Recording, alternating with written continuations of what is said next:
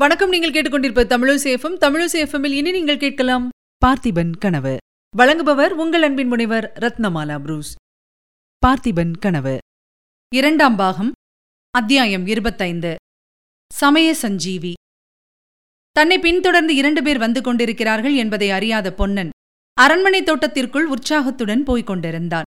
இடையிடையே அவன் வள்ளி அதோ அந்த மாமரத்தடியில்தான் மகாராஜாவும் மகாராணியும் சாயங்கால வேளையிலே உட்கார்வது வழக்கம். அதோ பார்த்தாயா? அந்த மூலையில் ஒரு தாமரை குளம் இருக்கிறது. அதில்தான் முதன் முதலில் இளவரசர் நீந்த கற்றுக்கொண்டார் என்று இவ்விதம் சொல்லிக் கொண்டே போனான். வள்ளி ஒவ்வொரு தடவையும் கொஞ்சம் மெதுவாக பேசு என்று எச்சரித்துக் கொண்டு வந்தாள். இவர்களுடைய பேச்சுக் குரலைக் கேட்டு மரங்களின் மீது உறங்கிக் கொண்டிருந்த பட்சிகள் சில விழித்து சிறகுகளை அடித்துக் கொண்டன. அப்போது பொன்னன் கையை தட்டி ஓசைப்படுத்தியதுடன் ஷ் என்று சத்தமிட்டான். ஆமாம் உன்னுடைய தைரியமெல்லாம் பாதி ராத்திரியில் தூங்குகிற பட்சிகளிடம்தான் எதிரியின் கையில் கத்தியைக் கண்டால் உடனே விழுந்தடித்து ஓடி வந்து விடுவாய் என்று வள்ளி சொன்ன பிறகு பொன்னன் சற்று வாயை மூடினான். அரண்மனையின் பின்புறத்தை அவர்கள் அடைந்ததும் பொன்னன் வள்ளி உள்ளே போய் எல்லாம் பார்க்கலாமா? அல்லது வந்த காரியத்தை பார்த்துக் கொண்டு திரும்புவோமா? என்று கேட்டான். விளக்கில் எண்ணெய் கூட ஆகிவிட்டது. சீக்கிரம் வந்த காரியத்தை பார்க்கலாம். கோயில் எந்த பக்கம் இருக்கிறது? என்று வள்ளி கேட்டாள். அப்படியானால் இங்கே வா. என்று பொன்னன் கிழக்கு பக்கமாக அவளை அழைத்துச் சென்றான். பார்த்திவ மகாராஜாவின் காலத்தில் ஒருமுறை நாம் அரண்மனை கோயிலை பார்த்திருக்கிறோம். அந்த அழகிய சிறு கோயிலானது அரண்மனையை சேர்ந்தாற்போல கீழ்ப்பாகத்தில் அமைந்திருந்தது. அதற்குள் பிரவேசிப்பதற்கு மூன்று வழிகள் இருந்தன. அரண்மனைக்குள்ளே இருந்து நேராக கோயிலுக்குள் வரலாம். இதுதான் பிரதான வாசல். பின்புறத்து தோட்டத்திலிருந்து பிரவேசிப்பதற்கு ஒரு வாசல் இருந்தது. அபிஷேகத்திற்கு காவிரி நீரும் அலங்காரத்திற்கு புஷ்பமும் கொண்டு வருவதற்காக இந்த வாசல் ஏற்பட்டது. இவற்றைத் தவிர அர்ச்சகர் வெளியிலிருந்து நேரே வருவதற்காக கிழக்கு மதிலில் சிறு வாசல் இருந்தது. இவற்றுள் தோட்டத்திலிருந்து பிரவேசிப்பதற்குரிய வாசலை பொன்னன் அடைந்து கதவின் பூட்டை திறந்து கொண்டு உள்ளே சென்றான். அவனுடன் வள்ளியும் போனாள். மங்கிய அகல் விளக்கின் வெளிச்சத்தில் அங்கிருந்த விக்கிரகங்களின் காட்சியைக் கண்டு இருவரும் சிறிது நேரம் பிரமித்து நின்றார்கள். நெடுங்காலமாக பூசை முதலியவை ஒன்றுமில்லாமலிருந்தும் அந்த தெய்வீக சிலைகளின் ஜீவக்கலை சிறிதும் குறையவில்லை.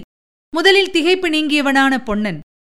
வள்ளி நிற்க நேரமில்லை என்று சொல்லி மகாவிஷ்ணு விக்கிரகத்தின் சமீபம் சென்று விஷ்ணு பாதத்தின் அடியில் இருந்த அழகிய வேலைப்பாடுகளுடன் கூடிய நீளவாட்டான மரப்பெட்டியை எடுத்துக்கொண்டான் சோழகுலத்தின் விலையில்லா பொக்கிஷம் இந்த பெட்டிக்குள் இருக்கிறது வள்ளி. நல்ல வேளை இது அந்த நரசிம்ம சக்கரவர்த்தியின் கண்ணில் படவில்லை.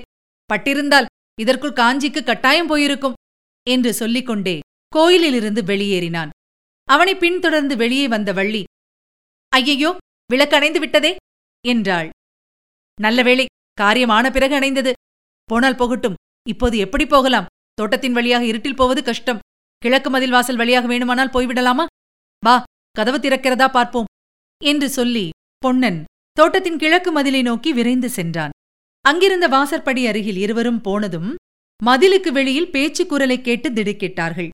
பின்வரும் சம்பாஷணை அவர்கள் காதில் லேசாக விழுந்தது. மாரப்ப பூபதியின் பேச்சை நம்பியா இந்த கத்தியை உருவிக்கொண்டு நிற்கிறாய்? அரண்மனையிலாவது திருடன் நுழையவாவது? திருடன் நுழைகிறதை கண்ணாலே பார்த்தேன் என்று மாரப்ப பூபதி சொல்லும்போது எப்படி அதை நம்பாமல் இருப்பது? தப்பிப்போவதற்கு இதுதான் வழியா? வேறு வழி இல்லையா? திருடன் அரண்மனை வாசல் வழியாக துணிந்து கிளம்ப மாட்டான். இந்த வாசலுக்கு வராவிட்டால் தோட்டத்தின் வழியாக காவிரியில் போய் இறங்க வேண்டியதுதான். அதற்குள்ளாக அதோ பார்! என்ன அங்கே? ஏக தீவர்த்தி வெளிச்சமாக தெரிகிறதே! மாரப்ப பூபதி ஆட்களை திரட்டிக் கொண்டு வருகிறார். இந்த பேச்சைக் கேட்டதும் பொன்னனுக்கு உடம்பு வெலவெலத்துப் போய்விட்டது.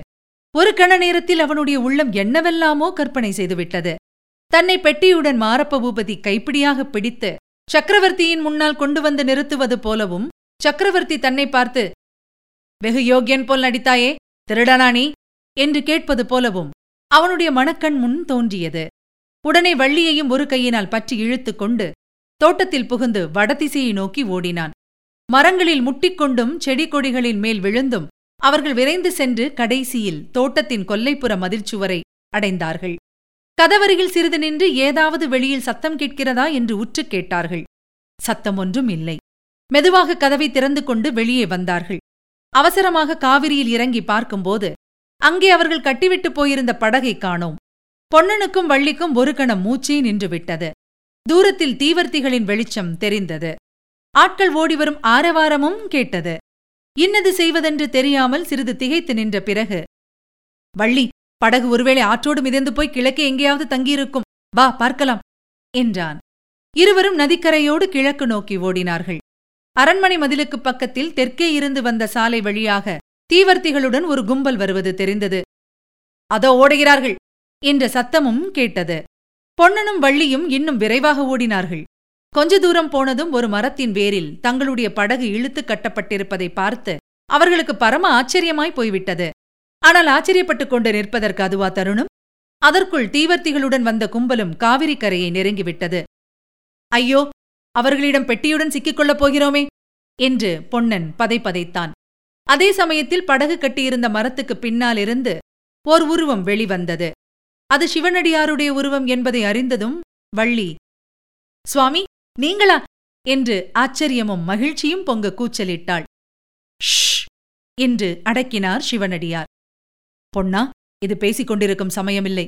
பெட்டியை இப்படி கொடு நான் காப்பாற்றி உன்னிடம் ஒப்புவிக்கிறேன். இல்லாவிட்டால் அகப்பட்டுக் கொள்வாய் என்றார். கொடு கொடு! என்று வள்ளி பொன்னனை தூண்டினாள். பொன்னன் சிவனடியாரிடம் பெட்டியை தயக்கத்துடன் தூக்கிக் கொடுத்தான். சிவனடியார்.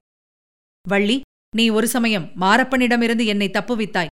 அதற்கு பிரதியாக இன்று உங்களை அதே மாரப்பனிடமிருந்து தப்புவிக்கிறேன் என்றார். அடுத்த நிமிஷம் சிவனடியாரை காணோம். மரநிழலில் மறைந்து மாயமாய் போய்விட்டார். பொன்னன் படகை அவசரமாக அவிழ்த்துவிட்டு வள்ளியை அதில் ஏற்றி தானும் ஏறிக்கொண்டான் அதே சமயத்தில் மாரப்பனும் அவனுடைய ஆட்களும் காவிரிக்கரையை அடைந்து படகு இருந்த இடத்தை நோக்கி விரைந்து ஓடி வரத் தொடங்கினார்கள். இதுவரை நீங்கள் கேட்டது அமரர் கல்கையின் பார்த்திபன் கனவு. வழங்கியவர் உங்கள் அன்பின் முனைவர் ரத்னமாலா புரூஸ். மீண்டும் அடுத்த அத்தியாயத்தில் சந்திக்கலாம். இணைந்திருங்கள் மகிழ்ந்திருங்கள். இது உங்கள் தமிழோசி எஃப்எம் இது எட்டு திக்கும் எதிரொலை கட்டம்.